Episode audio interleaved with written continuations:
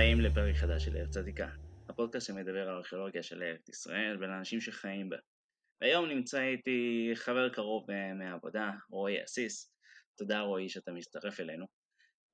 רועי אה, ידבר איתנו על אה, פן אה, נוסף של המחקר הארכיאולוגי, חלק מאוד מאוד חשוב ואינטגרלי של העבודה של הארכיאולוג, שלא תמיד שוחה לאותו יחס ואותו היכרות, אנשים לא, לא שומעים על הדבר הזה כל כך כמו ששומעים על החפירות הגדולות, וזה לא בהכרח משהו שהוא, שהוא בצדק, וזה הזמן לתת קצת מקום לפן, הח... לא חדש, לפן הנוסף הזה. אז uh, היום אנחנו נדבר על סקר ארכיאולוגי, לכל מי ששמע את הפרק הקודם, שדיברתי עם יהב על ההתיישבות אה, הדרוזית בדאלית אל כרמל, הוא הסביר וסיפר על זה שכל העבודה שלו מתבססת על סקר. אבל לא יותר מדי התמקדנו במה הוא סקר, מה עושים uh, שם ומה זה בעצם. אז בשביל זה רועי אתה פה כדי להסביר לנו קצת, uh, לתת קצת uh, היגיון לכל מה שנעשה. אז ברוך הבא ותודה שאתה מצטרף אליי. ברוך הנמצא, אני מבסוט, אין בעיה, יש לך איזה חמש שעות לדבר על סקר? לא, נכון? אנחנו נצמצם את זה, הכל טוב. לחשוב על שעות העריכה שזה יהיה, זה... אתה נותן לי הרבה מה לחשוב. אז אה, אוקיי. בוא נתחיל באמת נראה, מה זה סקר ארכיאולוגי, על מה אנחנו מדברים? טוב, סקר ארכיאולוגי זה למעשה הולכת בשטח נתון חוליית סקר, שזה שלושה, שניים שלושה אנשים, לפעמים יותר, תלוי מה סוג הסקר. אה, החבר'ה האלה הולכים בצורה, במתכונת די קבועה, עוברים על, על תא שטח ומנסים לזהות על פני השטח אה, שרידים עתיקים. לעיתים השרידים העתיקים האלה הם, הם בולטים ברמז, אפשר לקרוא לזה קצה הקרחון. הם בולטים ברמז משום שעיר אחרי שהיא נהרסת היא לא נשארת עיר, היא מתפרקת, היא נשטפת, היא מתכסה, אה, ככה קורה גם לכפר, ככה קורה גם לכל מיני אזורים אחרים ואתרים אחרים. ממצאים לא נמצאים באותו מקום שהם, אה, ששלקד נשבר, הוא לא נשאר באותו מקום, החלקים שלו נסחפים על ידי המים, הדברים האלה קורים. הסוקר אלפיים, שלושת אלפים, חמשת אלפים, עשרת אלפים, מאה אלף שנה אחר כך הולך ומזהה את השרידים הבודדים שנמצאים על פני השטח. יש כל מיני שיטות שגם אה, בודקות יותר לעומק, אבל בגדול סקר ארכיאולוגי למעט, אה, למעט מתודה ספציפית שנקראת shovel testing, סקר ארכיאולוגי הוא אה, מציאת עתיקות בטיול על פני השטח ללא חדירה של תת הקרקע. אוקיי, ו... וקצת התחלת לדבר על זה, וכשאנחנו כל הזמן מדברים על חפירות, על חפירות, מה שחופרים צריך להיכנס לקרקע ולראות מה, מה מתחת, אבל מה בעצם באמת קורה ברגע שאתה הרי נכבש, נהרס, ננטש, מפסיקים אה, לחיות בו והופך לעתיקות, איך זה הופך מעיר מאוד מפוארת ויפה לערימה של עפר שאתה עובר לידה בסקר ואתה אומר, או, oh, זה נראה לי אתר. אוקיי, בואו בוא נסתכל, בואו נחשוב רגע על, על מה, מה זה אומר. קורה עיר, עיר אה, ננטשת, יש רעידת אדמה, אנשים מתים, העיר חדלה מלתפקד, זה יכול להיות עיר, זה יכול להיות כפר, זה יכול להיות בית חווה, זה יכול להיות מבצר קטן, זה יכול להיות הרבה דברים. בוא נאמר מבנה, מבנה ננטש, קודם כל הקירות שלו מתמוטטים, אם מפגעי הזמן, אם uh, כתוצאה מרעידת אדמה, אם כתוצאה ממלחמה, הקירות מתמוטטים. אם המבנה הזה נמצא בראש הגבעה, אבני הקירות יתגלגלו במורד הגבעה. אפשר שאבני הקירות אה, יילקחו על ידי תרבויות שיבואו מאחר כך ויעשו בהם שימוש משני בקירות שלהם. זה קורה לנו הרבה שאנחנו באים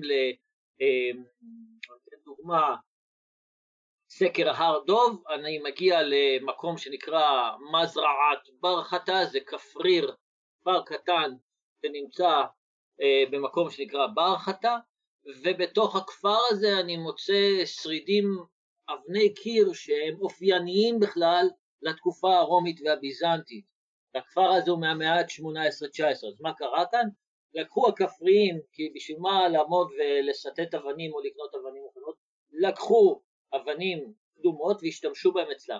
זאת אומרת, צריך להבין מה קורה לאתר אחרי שהוא ננטש.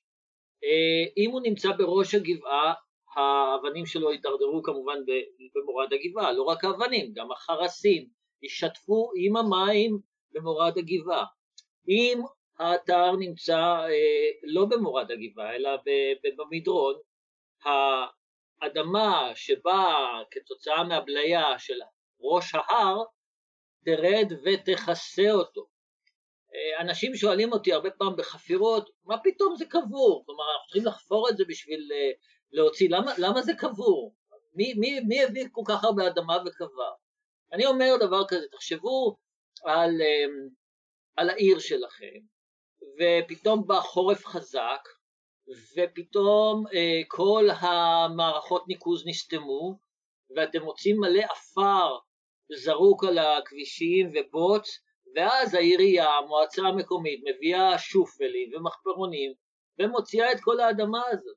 עכשיו תדמיינו מקום ששנה אחרי שנה אין עירייה ואין מועצה מקומית שתבוא עם שופלים ותנקה את האדמה הזאת וככה האתר נקבר. עכשיו ארכיאולוג יבוא, הוא יזהה אבני בנייה, קל לזהות אותם, חלקם הם אבנים שבן אדם אחד יכול להרים אותם בשתי הידיים שלו והן יכולות להיות חלק מקיר. ארכיאולוג יזהה אותם בשנייה, באמת. כלומר, כל ארכיאולוג שאי פעם ראה אתר עתיקות יזהה את האבני בנייה האלה כשהם מדורדרים במדרון. הוא יבוא ויגיד, יש לנו פה מצבור של אבני בנייה והוא יסמן את הנקודה הזאת בסקר. אה, חרסים, צריך להבין, החרסים זה כמו זה כמו בדלי סיגריות בתחנה המרכזית בתחנה, אוקיי? זה מה שאנשים משאירים וזה שורד ושורד ושורד לאורך זמן, בדיוק כמו בדלי סיגריות, אוקיי? אז מה שאנחנו אה, נעשה, אנחנו נסתכל על החרסים. עכשיו, בגלל שהחרסים מאפיינים תקופה מסוימת, ישר אה, מומחים יכולים להסתכל על חרסים ולגלות את הניואנסים הדקים בתוך כל תקופה. כלומר, אפשר לזהות חרסים מהתקופה הביזנטית, פרסים מהתקופה הרומית וכן הלאה וכן הלאה, ולכן בעזרת החרסים האלה אנחנו יכולים להגיד פחות או יותר מאיזה משרה תקופות נמצא האתר או הנקודה שאנחנו זיהינו בסקר. ככה נוכל לדעת איזה, לאיזה ארכיאולוג צריך לתת את החפירה הארכיאולוגית, לתת לנהל את החפירה הארכיאולוגית, כי הוא יותר מומחה בתקופות האלה. ארכיאולוגים זה קצת לדעתי כמו רופאים, כלומר זה לא שאנחנו מצילים מישהו, אבל אין אה, רופא אחד שיודע הכל. כמו כן, אין ארכיאולוג שיודע הכל. יש ארכיאולוג מומחה לזה, לזה, לזה, לזה, בכל מיני תקופות. נכון. ולכן, מה? לגמרי, לגמרי, נדחה. ולכן מה שקורה זה שאותי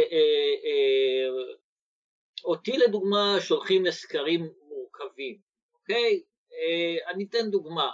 לאחרונה לפני כשנה סקרתי סקר של אה, קו המוביל ההפוך של חברת מקורות. חברת מקורות רצתה להעביר קו מים מאוד רחב, עכשיו כשבן אדם סוקר שטח כזה, הוא סוקר לאורך קו, וברור שרוחב רצועת העבודה הוא גבוה, גדול יותר מרוחב הקו, כי משאיות יביאו את הצינורות, יבואו דחבורים, יישרו יחפרו, ישפכו אדמה, ולכן אתה סוקר, במקרה הזה סקרתי רצועה ברוחב של כ-30 מטר, וברצועה הזאת מצאתי כל מיני שרידים. עכשיו השרידים היו מקומיים, חקלאיים, שרידי קירות, שרידי שומרות, שזה מתקן חקלאי, שרידים של מתקנים חקלאיים, ודקרתי את הנקודות האלה באמצעות מכשיר GPS. בתוך כל הדברים האלה מצאתי שני אתרים, אתרים גדולים, אתרי יישוב, ובהם אה, מצאתי את ה... פחות או יותר את התקופות, את משרה התקופות שעובד עליהן, כלומר, מה מצאתי? מצאתי חרסים מהתקופה הרומית, מצאתי לדוגמה באתר אחד שנקרא סייד א' אצלנו, מצאתי גבעת בזלת עם הרבה קוצים עליה ולא ראו שום דבר חוץ מהקוצים, זה זה הבעיה ש, ש, שהיה קשה לזהות מה יש שם, אבל דורבנים, שהם האויב של החופר והעוזר של הסוקר, ונמלים, שהם גם כן האויב של החופר והעוזר של הסוקר, הוציאו לי מספיק חרסים כדי שאני אדע מה משרה התקופות, וככה יכולנו לדעת איזה ארכיאולוג להפנות לחפירה הזאת. ובהמשך מצאתי שלוחת גיר, ושם מצאתי אבנים שהן אבני בזלת. איך הם הגיעו לשם? מישהו הביא אותם לשם, ואז הסתכלתי בין הקוצים וזיהיתי את החציבות בגיר, וגיטות, וכל מיני מתקנים חקלאיים חצובים, ואז הרמתי את הראש, הסטתי קצת מהקוצים וראיתי גם קירות. כלומר, ככה רואים אתר, קשה מאוד, איך להסביר את זה? סקר הוא אה, תולדה של, הוא, תלו, הוא, תלוי, אה, הוא תלוי תקציב, והתקציב זה כמה ימים נתנו לך לעבור על השטח. עכשיו, אין לך תמיד את כל הימים להסתכל בתא שטח עד שתראה משהו, אתה עובר עליו בסריקה, ולפעמים אתה רואה במבט הראשון משהו שמחייב מבט שני, ומחייב מבט שלישי. הדברים המוזרים האלה שקופצים לך לעין, במבט יותר מעמיק יכולים להתגלות כאתר או כשריד או כשום דבר וזה סתם משהו שמתעתע בך, אבל אפשר לעשות. אוקיי, okay. עכשיו אתה מסביר על הרבה דברים שאתה יודע לעשות אותם היום, שמסתגלים ושהם לא היו בהתחלה, אה, איך שהתחילו לעשות את הסקרים. איך שאתה מסביר כבר אתה מלמד איזושהי אבולוציה של השיטה אז אתה יכול אולי קצת אה, לפני שאנחנו נכנסים ממש לדקויות אה, לספר קצת על התולדות של הסקר איפה זה מתחיל אה, מי בכלל המציא את הדבר הזה לא יודע אם יש איזה שהם סקרים שהם חשובים שהם יוצאי דופן ששווה להכיר אותם קצת את ההיסטוריה של הסקר אוקיי okay. בסדר גמור צורת המחקר הזאת היא למעשה התפתחה מתוך אה, אנשים שהשתמשו בעדויות של ספרות עולי, חק... עולי רגל וחוקרים נושאים. מה שקורה אמ, בלבנט, באזור שלנו, אה, הגיעו לפה המון חוקרים במשך שנים, אבל מקובל בקרב החוקרים המודרניים אה, להתייחס רק לחוקרים של המאות ה-18, 19, 20 כראשית המחקר, למעט כמה חוקרים קודמים יותר. אה, עכשיו, מה שחוקרים של בני ימינו שהסתכלו על אה, ספרות עולי רגל, כמו אה, אדוארד רובינסון, ויקטור גרן, זצן, ברוקהרדד ורבים אחרים, אנשים, חוקרים של היום הסתכלו עליהם והם גילו ש... בגלל שהסקר הוא לא היה, החוקרים האלה הלכו ותיארו מה שהם רואים, ובגלל שהם תיארו מה שהם רואים בצור, בלשון חופשית, הם, החוקרים של היום הבינו, של ההווה, של המאה העשרים, הבינו שצריך לסדר פה איזושהי מתודה אחידה של מחקר, והבינו שדבר ראשון חייבים שתהיה מפה, בשנת 1954, כלומר אם אנחנו מסתכלים על הסקרים של האזור שלנו, אה, נוסף לרובינסון, גרן אה, וזצן וברוקהרד, אפשר להוסיף את אה, גוטליב שומאחר שביצע סקר מדוקדק של כל רמת הגולן, כולל מפה, הוא עשה את זה ב-1880 פחות או יותר, משהו כזה, ואז ב-1881 היה את החוקרים של אה, קונדר וקיצ'נר, שהם החוקרים של אה, סוקרי הקרן אה, לחקירת ארץ ישראל המערבית, מה שנקרא PEF, Palestine Exploration Fund, מי שרוצה להגיע למפה הזאת הוא יכול למצוא אותה גם בספרייה הלאומית וגם באתר עמוד ענן אפשר למצוא אותה, אם כי בסטייה למפה שלנו, זה לא מדויק. אחרי הקמת מדינת ישראל, ב-1954 התחילו הכנס סוקרים ראשון, ויוחנן אהרוני, סליחה, יוחנן אהרוני שהוא אה, אה, זה שהתחיל את, הפרויקט הזה, הוא לקח למעשה, עשה כנס באורנים, חילק את הארץ, צפון הארץ, ל-44 אזורים וסקרו אותם על ידי 47 מתנדבים מהקיבוצים השונים. בשנת 1964, עשר שנים מאוחר יותר, דוקטור שמואל יבין, שהוא היה המנהל הראשון של, של מחלקת העתיקות הישראלית, מה שאחר כך הפך להיות רשות העתיקות, הוא הקים את האגודה הישראלית לסקר ארכיאולוגי והוא ביקש מדוד בן גוריון שיתקצב את העבודה הזו של למעשה אה, לסקור את כל הארץ ולהיות פרואקטיבי ואז הארץ חולקה למפות סקר בגודל של 10 קילומטר על 10 קילומטר, סך הכל 100 קילומטרים רבועים כל מפה.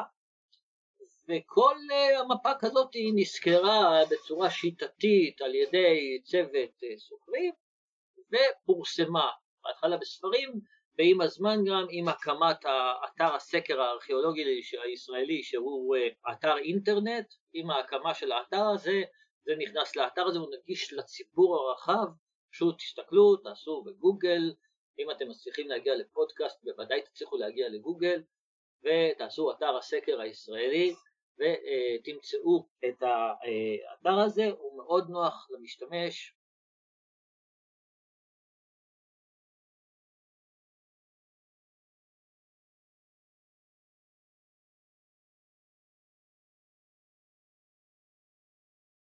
להכניס לתוך הנגב את כל הבסיסים הצבאיים והשטחי אש, אז סקרו מהר מהר את הנגב, זה נקרא סקר החירום בנגב, היה גם אה, סקר בשנת 1968, נקרא סקר הכפרים ביהודה ושומרון אה, ובגולן, וכמובן יש מאז אה, עוד ועוד סקרים וחוקרים שמבצעים סקרי מפה ולוקח להם זמן, אבל הם עושים את זה. זה פחות או יותר על רגל אחת, על קצה המזלג, הסקרים בתולדות הסקר בישראל. אוקיי, okay. אז אנחנו כבר יודעים איפה אפשר, אבל אנחנו עדיין לא יודעים איך עושים את זה. אז איך בעצם אתה מוציא סקר לפועל? למה לעשות אותו קודם כל? ב... ואיך אתה עושה אותו? עם מי אתה עושה אותו? טוב, קודם כל, החוק הראשון של הסקר זה בטיחות, כלומר, אם יצאנו עשרה אנשים לסקר ואחד מצא את מותו, לא עשינו כלום, אוקיי? ולכן לא יוצאים לסקר לבד, יוצאים שני אנשים לפחות בחוליית סקר, יכולים, אה, חזיר בר ממוצע יכול לעשות לך דברים שלא חלמת עליהם, כך גם נחש, וצריך מישהו שיפנה אותך מהשטח. קיצור, סקר לא עושים לבד. הרבה לפני שאנחנו ניכנס בכלל לשטח, אנחנו נבצע משהו שנקרא חישה מרחוק. מה הכוונה בחישה מרחוק? כל חוקר יגיד לכם, גם חוקרים שהם חופרים, יגידו לכם שהחיפוש האמיתי מתחיל בספרייה. כלומר, אף אחד לא יוצא לשטח פעם ראשונה שהוא לא מכיר בכלל את השטח, לא יודע את הגבולות של השטח שהוא סופר, לא יודע את האקלים, את הצמחייה, את ההיסטוריה, ולכן לפני הכל מבצעים אה, בדיקה על תא השטח, א', איזה אתרים יש שם, מסתכלים איזה חפירות נעשו באזור, זה איסוף חומר מקדים והוא משותף לכל ענף של ארכיאולוגיה, בין אם חפירה או סקר או כל דבר. אבל הסקר, למעשה אומרים עליו שהוא מתחיל ונגמר ומפה. הכוונה בזה היא שאנחנו מנסים לבצע חישה מרחוק של מפות ישנות. זה לא סוד שהארץ עברה, אמ, שהארץ עברה אה, פיתוח מואץ מאז הקמתה של מדינת ישראל, ולכן יעניין אותנו מפות שלפני הפיתוח המואץ הזה, משום שכבישים ושכונות מחקו למעשה אזורים שלמים עוד לפני שהקימו את רשות העתיקות. ולכן אנחנו קודם כל נבצע חישה מרחוק באמצעות מפות עתיקות, צילומי לוויין ישנים, אולי תצלומי אוויר ממלחמות שונות, כלומר יש לנו תצלומים של ה-RAF, של ה-Royal Air Force מ-1944, מ-1941, יש לנו צילומים לדוגמה של העיר טבריה מ-1918 בצילום של חיל האוויר הגרמני, כלומר שמאז הרי טבריה קצת התפתחה, ובסך הכל אנחנו משתמשים בחישה מרחוק, כלומר אנחנו מנסים בתמונות מקפיאים מבט מתקופה מסוימת, מזמן מסוים. לדוגמה, לפני שעלינו לגולן ב-1967, היה מבצע, היו מבצעים של צילומי אוויר מ-1964 של רמת הגולן. צריך להבין, רמת הגולן היא אחד הדברים, התופעות הידועות בה היא דולמנים. יש שדות דולמנים אדירים, אה, מקצרין ועד הכנרת, והדולמנים זה ערימות אבן, זה נראה מאוד תמים לאנשים מהצד, ובדרך כלל אנשים פשוט מחקו אותם לגמרי, בניות מחקו אותם, בסיסים מחקו אותם, במלחמות הם נמחקו, אה, החבר'ה האלה, הערימות האלה נמחקות די בקלות. וזה הזמן להזכיר שאפשר לגשת לפרק השביעי של העונה הראשונה ולשמוע דולמנים, מי שעוד לא יודע מה זה. אוקיי, ו, אה, ולכן אתה מסתכל בצילומים מ-1964, צילומי אוויר מ-1964, ואתה מגלה כפרים ישנים שהיום אינם, דולמנים, אתה רואה דרכים, אה, דרכים חקלאיות שהיום אה, עברו עליהן והן כבר לא קיימות, וזה עוזר לך לייצר איזושהי תמונת מצב. לדעת מראש לקראת מה אתה הולך. זה, כשאתה תדע לקראת מה אתה הולך, זה בדיוק העניין. מתחיל הסקר, כמובן שאתה מתכנן את ימי הסקר שלך, פורס אותם על הימים שנתנו לך בתקציב, מחליט כמה תעשה עד איפה, הולך עם מכשיר GPS, כל שריד, אתה דוקר ב-GPS, כלומר לכל שריד צריך להיות צדיק, נקודת ציון שכוללת קווי אורך וקווי רוחב. נקודת הציון בסקר ארכיאולוגי לא חייבת להיות על ה-10 סנטימטר. מספיק שלנקודת ציון תהיה בדיוק של מטר. אם בסך הכל מדובר בשריד שהוא על פני שטח והוא בולט, ומספיק מטר, בור מים, מספיק מטר על מטר, כאילו טעות של מטר לכל כיוון בשביל לזהות אותו. תעמוד ליד בור מים, תזהה אותו, גם אם תעמוד שני מטר ממנו, אז אה, זה לא תהיה בעיה. נכון. עכשיו, אה, אז אנחנו הולכים ואנחנו דוקרים שרידים. בחלק מהזמן, לפעמים, נגלה שמה שיש לנו זה לא בדיוק אסופה של שרידים, אלא אתר. צריך להבין מה ההבדל בין אתר לשריד, אנחנו נגיע לזה. אבל כששאלתם איך אני מתחיל סקר, ככה מתחילים סקר. למעשה דוקרים בצורה שיטתית, לכל נקודה נותנים מספר סידורי, 1, 2, 3, 4 וכן הלאה, כל נקודה צריך לצלם אותה, לצלם אותה, צריך לזכור שהדוח שלי יישאר אחרי מותי. יבוא מישהו וישאל מה היה שם, הוא יצטרך צילום. אם אני אומר שזה בור מים ואני מצלם את זה, צריך להבין איך הבור מים הזה נראה. אבן החוליה שלו שבורה, מאיזה כיוון צילמת, האם צילמתי את הצילום לכיוון דרום או לכיוון צפון, הדברים האלה חשובים. כשאני מצלם, אני חייב שיהיה מקל קנה מידה על הצילום, כדי שנוכל להבין מה סדר הגודל של האבן שאנחנו מצלמים. בסקר הגולן לדוגמה, מקל קנה המידה ששימש את הסופרים היה רובה תת מקלע עוזי עם כת מעץ. אוקיי? זה היה, לא היה להם מקל קנה מידה, הם לקחו, שמו את הרובה עם עוזי מכת מעץ, משה ארטל ושות', והם וזה משעשע לראות את זה בדיעבד, בתמונות האלה של השחור לבן, אבל ברור מעל לכל צל של ספק מה גודל האבן או השריד או הפריט שהם צילמו. וזה, בשביל זה אה, נמצא מקק למידה. אם אין לך מקק למידה, שים את הכובע שלך. אוקיי. Okay. עכשיו אמרת שאתה לא יוצא לבד לשטח, שזה הדבר הכי, הכי חשוב אה, בין הדברים הבטיחותיים שיש, ואני מאמין שזה גם כדי ש, שתוכל לכסות יותר שטח. וגם הזכרת את המונח חוליית סקר כל הזמן, אז תוכל קצת להסביר מי הם האנשים שיוצאים איתך לשטח, האם יש חלוקה של תפקידים, אה, כולם אותו דבר, כולם ארכיאולוגים, מי האנשים שמשתתפים בזה? בעיקרון, באידיאל, אה, עדיף שלפחות שניים יהיו ארכיאולוגים, כלומר אני ועוד בן אדם, כאשר אה, אנחנו לא הולכים כחבורה צפופה, הרווח בינינו 20-30 מטר, אם אני אסתכל לכיוונו ואראה אותו מתחתיו, אראה איזשהו, איזושהי בליטה, לא בטוח שהוא יצליח לראות את זה בגלל עשבייה, בגלל כפלי קרקע, מהצד שלו אפילו שהוא קרוב יותר.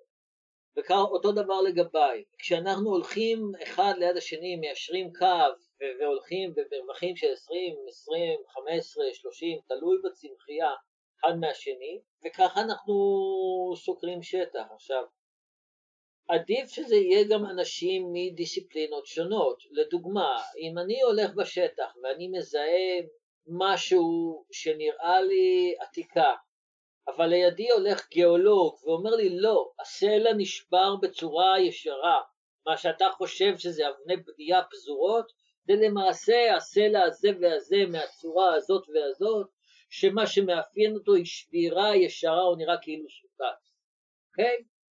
ואם בא איתנו בן אדם שהוא גם גיאולוג, זה מאוד מאוד עוזר בשביל להבין האם זה עתיקה או לא. הוא גם יכול לבוא ולהגיד, רגע, מה הבזלת הזאת עושה פה? אנחנו נמצאים בכלל על תצורת קיר, אם הבזלת פה והיא עוד ישרה, אז יכול להיות שיש כאן, מישהו הביא את הבזלת הזאת לפה, הוא גם כן יכול לתת את, ה, את הריג'קטים האלה, למרות שכארכיאולוג כבר אנחנו נתקלנו מקרוב במיוחד פה בצפון, בהבדל בין, בין בזלת לגיר, וזה דבר שגם אני הייתי עולה עליו, אבל גיאולוג יכול לסייע. אני אתן דוגמה נוספת, לפעמים גם אנשים שהם מאוד מקומיים, או מכיר, מדריכי טיולים שמכירים את התא שטח הספציפי שבו אתה מטייל, או סוקר, העזרה שלהם יכולה להיות מאוד מאוד חשובה. אתן לדוגמה את סקר הרטוב, שוב, מי שסוקר איתי, המתנדבים שלי בסקר הזה, הם, אנש, אנשים שהם מדריכי טיולים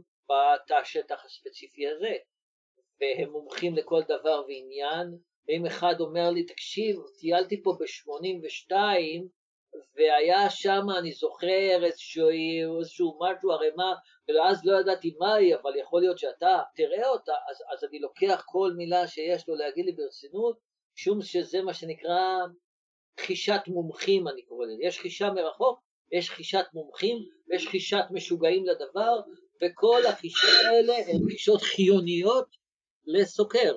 הסוקר יוציא מהם כמה שהוא יכול, אני לסקר הזה לפעמים לוקח אה, חבר טוב שלי מהקיבוץ כשהוא יכול, ואני נותן לו מקל קנה מידה ואני אומר לו, אתה הצלם שלי, כי אני לא יכול גם לתעד, גם לאסוף חרסים, גם לדבר וגם לצלם. בוא, אתה קח את המקל קנה מידה ואתה תהיה הצלם שלי, וזה מאוד עוזר וזה מאוד uh, משמח באופן כללי שיש אנשים, בטח בהר דוב, שזה פתוח לקהל הרחב בערך, בערך אף פעם, אוקיי? אז יש מלא קופצים על, ה, על הסקר הספציפי הזה, ו... לפעמים צריך להדוף אותם עם מקל. אוקיי, okay, אז עכשיו אני רוצה ש, שתסביר לי מה ההבדל, כי בינתיים אתה מספר לי שאתה הולך אה, עם ארכיאולוגים, עם מומחים, מטייל בשטח, מזהה אתרים, אתה יכול לזהות את התקופות שלהם, אתה יכול לזהות את המתאר שלהם, אתה יכול לזהות אה, מה הם, אז, אז מה בעצם ההבדל בין הסקר הארכיאולוגי לחפירה? אוקיי, okay, בוא, בוא, דבר ראשון, ההבדל הגדול זה שסקר ארכיאולוגי לא חודר את תת הקרקע. למעט shovel testing שאני אדבר על זה בנפרד, אם יהיה לנו. סקר ארכיאולוגי לא חודר את תת הקרקע, חפירה ארכיאולוגית כן. אבל בואו בוא ננסה ו... ונמשיל את זה לדבר, לדבר אחר. סקר ארכיאולוגי זה למעשה איסוף של ראיות נסיבתיות לקיומו של אתר בתא שטח מסוים, מוגדר. חפירה ארכיאולוגית זה איסוף של ראיות פורנזיות בשיטה באמת שאסור, צריך לעבוד בשיטה מדויקת, אני זוכר שהארכיאולוג המנחה שלי במחוז מרכז בזמנו, דוקטור מרטין פיינשטוקר, הוא אמר שחפירה ארכיאולוגית זה ניסוי מדעי שאפשר לעשות רק פעם אחת. אז. למעשה אתה חופר אתר ואחר כך אתה לא יכול להחזיר את האדמה חזרה ולחפור אותו. סקר ארכיאולוגי הוא ניסוי מדעי שאפשר לחזור עליו שוב ושוב ושוב ושוב, משום שאתה לא חודר את תת הקרקע, אתה לא פוגע בשרידים, בעוד שחפירה ארכיאולוגית זה אה, למעשה הרס מתועד. אתה הורס את האתר בזמן שאתה מתעד אותו. אתה חושף קיר, ואחר כך בשביל לדעת מה יש מתחת אתה מסיר את הקיר, מוצאים מתוכו חרסים שמתארחים לך את הקיר, אבל הקיר הוא איננו. נשאר לך אותו רק בתוכניות ובסרטוטים ובצילומים ובדוח שלך בסופו של דבר, בעוד שסקר ארכיאולוגי יזהה את הקיר, את ראש הקיר על פני השטח, יזהה את כל אבני הבנייה באיזשהו פיזור לא ברור, ויגיד איפה שהוא בשטח הזה, גודל של עשר מטר על עשר מטר, יש איזשהו מבנה. אחריו יבוא החופר, יזהה שהרוחב של המבנה הוא לא בדיוק עשר מטר, אלא שמונה נקודה שש שבע, וידייק את העניינים. אבל כדי לנסות ולזהות איפה צריך לחפור, למקם את ריבוע החפירה בתא שטח גדול ורחב, מי שמדייק את המיקום של החפירה זה הסוקר. צריך להבין שעלות של חפירה ארכיאולוגית היא מאוד גבוהה. מדברים על 30 אלף, 40 אלף לריבוע, 5 על 5, מין עלויות כאלה די מטורפות, במקום לשים את כל, אה, אה, לשים הר שלם ולרשת אותו ברשת ריבועים ולחפור את כולו, אפשר לעבור בצורה מדוקדקת עם סוקר, עם חוליית סוקרים, ולזהות איפה יש קירות, איפה יש עניין, איפה יש חרסים, ולשים רק על המקומות הספציפיים האלה את החפירת בדיקה, שהיא גם אחר כך אולי תיקח ותתפתח לחפירת הצלה ותגלה דברים אה, שלא ראינו, אבל את קצה הקרחון, איפה להתחיל ולבדוק, אה, נקודת המוצא, את זה הסקר יקבע.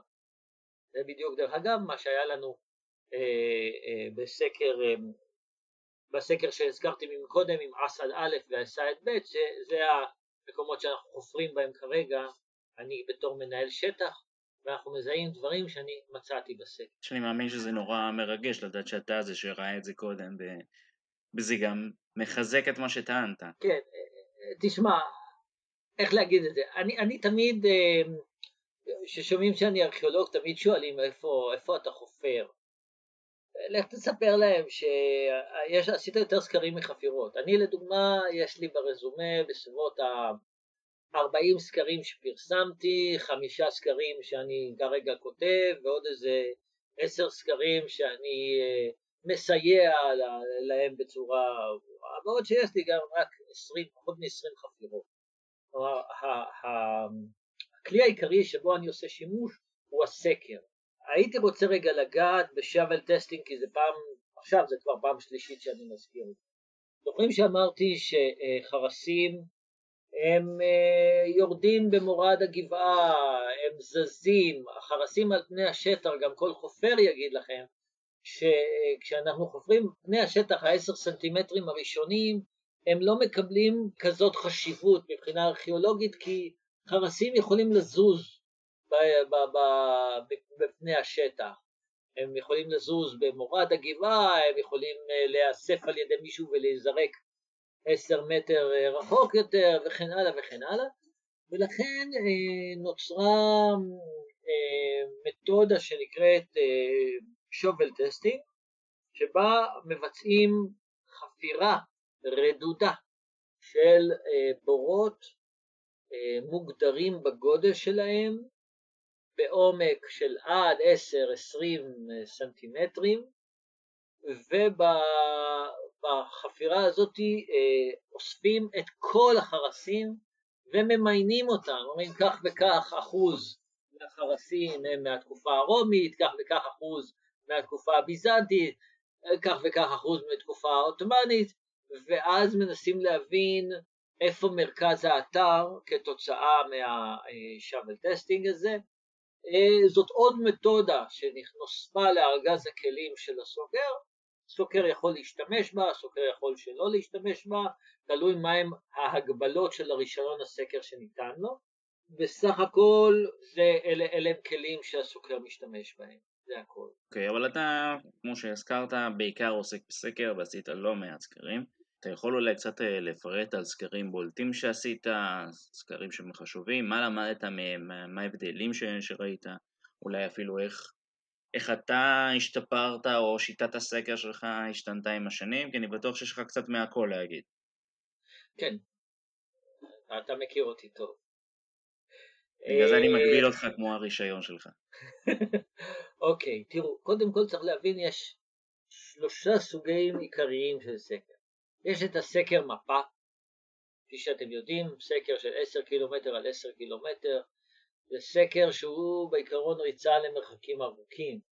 אה, אנשים שעשו אותם תוך כדי עבודה, כמו לדוגמה שיוסי סטפנסקי, כשהוא עשה את סקר מפת ראש פינה, הוא נעזר במתנדבים מהקיבוצים השונים, הוא היה מפקח נפה, ויום בשבוע הוא היה נפגש איתם ועושה איתם סקר, זה לקח לו חמש, שש שנים בערך לגמור לזכור, ועוד שנתיים, שלוש, אה, לכתוב ולהוציא, ול, אז זה סקר מפה.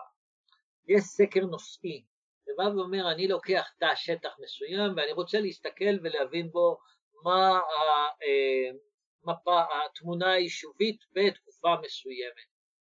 אה, ויש סקר פיתוח. סקר פיתוח זה באים אה, או אה, איזשהו משרד ממשלתי או קבוצה של אנשים או בן אדם ואומרים את השטח הזה אני הולך לבנות בו, אני הולך להרוס אותו באופן טוטאלי. אבל אנחנו חייבים כרשות לדעת מה העתיקות שנמצאות פה, כדי שנוכל לבצע כבר בשלב התכנון, לפני שיגיעו הכלים והבולדר והבולדוזרים וזה, ויעמדו ויחכו לארכיאולוג, אז לפני שכל אלה יגיעו, אנחנו נבוא ובשלב התכנון כבר אה, נבצע את החפירה ונגדיר את המקומות שהם לשימור, את המקומות שאפשר להרוס, את המקומות שאין שם כלום אז אתם יכולים לעבוד חופשי, ואת המקומות שאפשר לעבוד בהם בפיקוח. אה, אני כמובן מתוקף תפקידי ברשות העתיקות ביצעתי בעיקר סקרים, רוב אם לא כל הסקרים שעשיתי עד כה היו סקרי פיתוח. אפשר להכניס אליהם הסקר הראשון שבו, ש, שעשיתי אותו, אמ, שהשתתפתי בו אה, כחבר חוליית סקר אה, ביחד עם אה, מי שלימד אותי לבצע סקרים למעשה, שני אנשים לאחד קוראים ישראל קורנפלד, הוא היום מפקח נפת מודיעין, ולשנייה קוראים לטיציה ברדה, היא היום כבר אה, פנסיונרית של רשות העתיקות. סקר ראש העין לפני, לפני עשר שנים, קצת יותר, זה היה הסקר הראשון, במהלך הסקר אנחנו חגגנו ללטיציה יום הולדת 65, ובאמת אישה, אישה מדהימה בחיי. וזה סקר שבו למעשה ההרחבה של אה, ראש העין, אנחנו ביצענו סקר מקיף, מצאנו קרוב ל-400 אה, פיצ'רים ונקודות ושרידים ואתרים ובתי חוות, לאחר מכן עמית שדמן, היום ארכיאולוג מרחב צפון, מרחב מרכז, אה, ביצע שם חפירה ארכיאולוגית שהולידה את עבודת הדוקטורט שלו. זה היה המקום שבו למדתי לזכור, ומאז רק השתכללתי, היה לי אה, פה בצפון, היה לי את סקר קו רכבת כרמיאל קריית שמונה, אה, את סקר ההרחבה של קריית שמונה לשכונת יובלים, א', ב', ג', ד', סקר המוביל ההפוך, ובכל סקר למדתי עוד קצת, כי מה שמאפיין אותנו הארכיאולוגים, וגם עליך אתה יכול להסכים לזה, זה שבסופו של דבר מה שהופך אותנו למה שאנחנו זה הניסיון שלנו. מתישהו אנחנו נצטרך לעשות תואר שני ותואר שלישי כי אחרת לא נתקדם עם ה... אנחנו נצטרך את הדיפלומות, אבל אנחנו באיזשהו שלב אה, נהיה במצב שאנחנו עושים את זה רק בשביל הדיפלומה כי בניסיון שלנו כבר אנחנו מחזיקים די הרבה.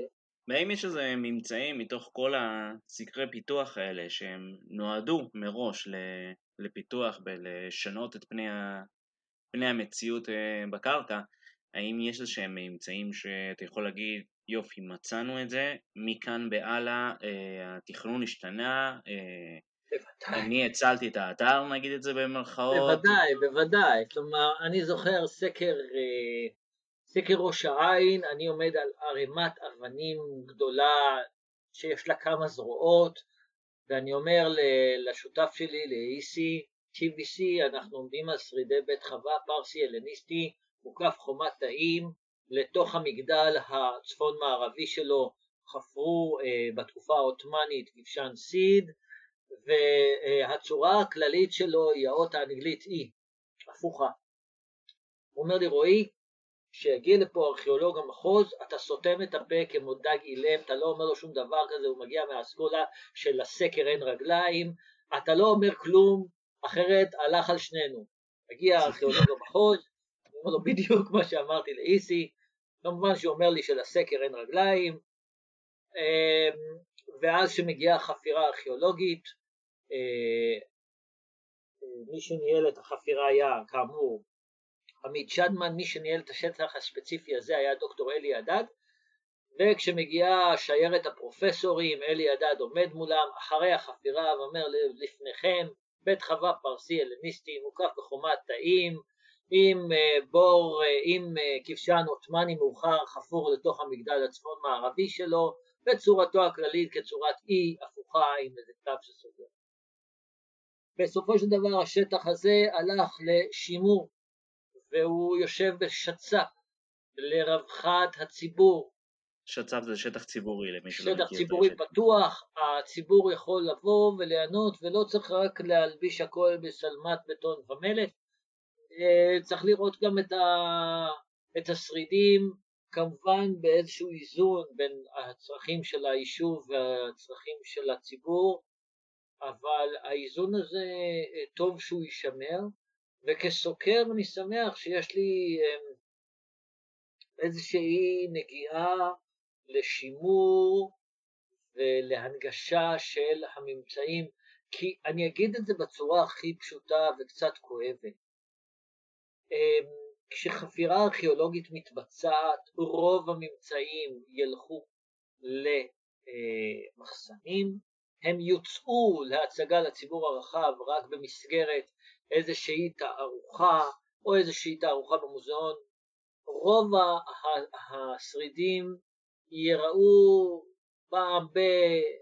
לציבור הרחב, בעוד שכשיש לך מבנה שלם, אם הוא הוא מתוחזק ומשומר כמו שצריך ומונגש כמו שצריך לציבור הרחב, זה לדעתי הרבה יותר אפקטיבי מאשר טיול במוזיאון אם הוא יושב לכם באיזה שכונה ואנשי השכונה מכירים אותה ומקפחים אותה הם יוצרים קשר בינם, בין המתיישבים הקדומים של המקום למתיישבים המודרניים של המקום וזה אחד התפקידים שלי כסופר שאני מתייחס אליהם ברצינות.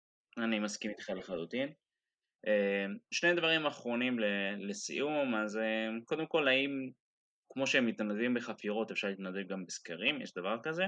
ודבר שני, בהתחלה כבר אמרת שאפשר אה, להיכנס לאתר אינטרנט ולראות את הסקרים, ללמוד קצת מה, מה יש מסביבנו, אז אם תוכל לגעת בנקודה על שני הדברים האלה.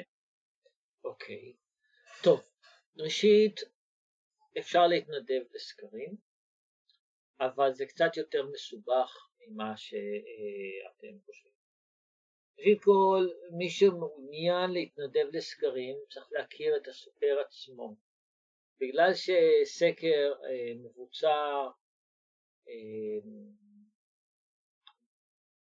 בצורה, סקר זה, זה, זה טיול בשטח, לדוגמה, אה, והוא לוקח פחות, פחות זמן, ממש מעט מאוד אה, זמן יחסית לחפירה. חפירה לדוגמה יכולה לארוך אה, חודשים, הסקר יהיה יומיים, שלושה, שבוע, שבועיים, חודש, ואם זה סקר ארוך.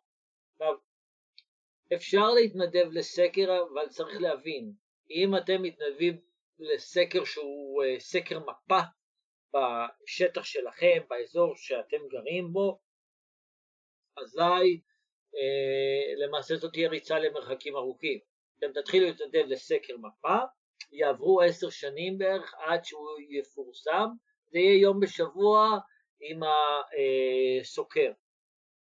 סקרי מפה נכון להיום כמעט ולא מתרחשים, אה, הם מתרחשים בקצב איטי על ידי חוקרים, אה, בדרך כלל חוקרים של אוניברסיטאות, אפשר להת, להתעניין אצל אה, אוניברסיטאות, אם הם מבצעים סקרים, מכוני מחקר, מכללות וכיוצא באלה. אני משוכנע שכל סוקר ישמח לקבל מתנדבים, אבל בגלל האופי הרופף של עבודת הסקר, והיא לא התחלנו יום ועכשיו אנחנו נעבוד במשך חצי שנה אך ורק על הסקר, זה לא קורה בדרך כלל, לכן כשזה יוצא יום בשבוע או יום בשבועיים אה, זה מחייב אה, זמן נשימה ארוך. אני הייתי מציע אה, להתעניין במכוני מחקר ואוניברסיטאות שהם תמיד ישמחו לקבל מתנדבים ואפשר להתעניין גם ברשות העתיקות, רק שאני אומר מראש שכמות הסקרים נמוכה בצורה משמעותית מכמות החפירות.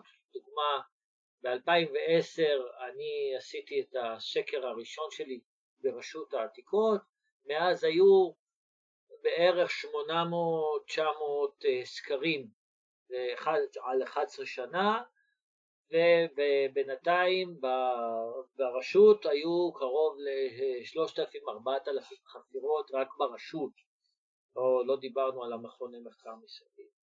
ולכן צריך, אפשר להתנדב, צריך פשוט אה, להתעניין מסביב בכל מה שנאמר וליצור קשר עם המחלקת חינוך.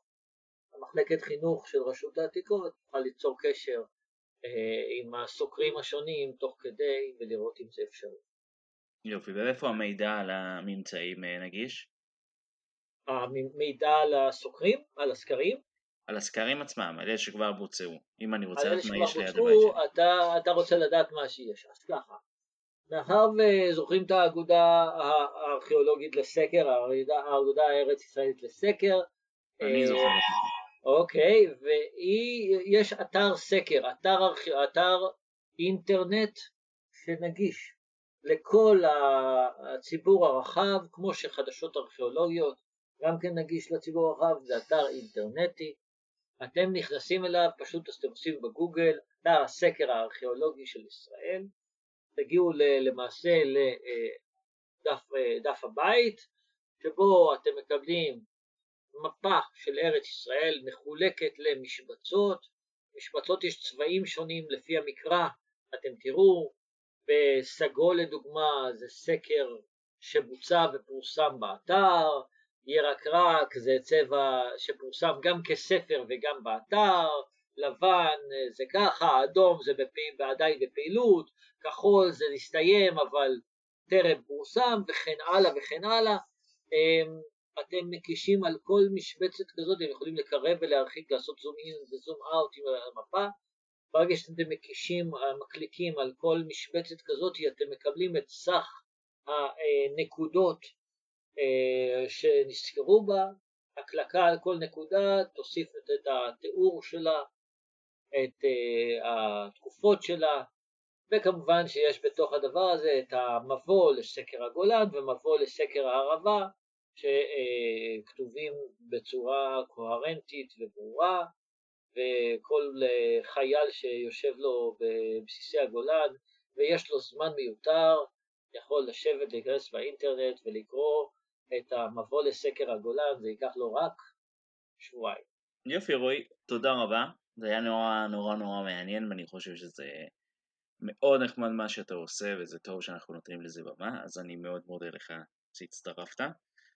לכם המאזינים אני מזכיר שאפשר אה, ליצור איתנו קשר אה, דרך אתר הפייסבוק, דרך עמוד האינסטגרם של ארץ עתיקה וגם דרך כתובות האינטרנט, האימייל יותר נכון, שהם עתיקה פודקאסט שטרודל Gmail נקודה com או עתיקה פודקאסט שטרודל ProtonMail נקודה com אם אתם שומעים את זה ממש סמוך לתאריך היציאה אז חג שמח ולמי שישמע את זה יותר מאוחר אז זה פחות רלוונטי תודה רבה ואנחנו ניפגש בפרק הבא. תודה רועי.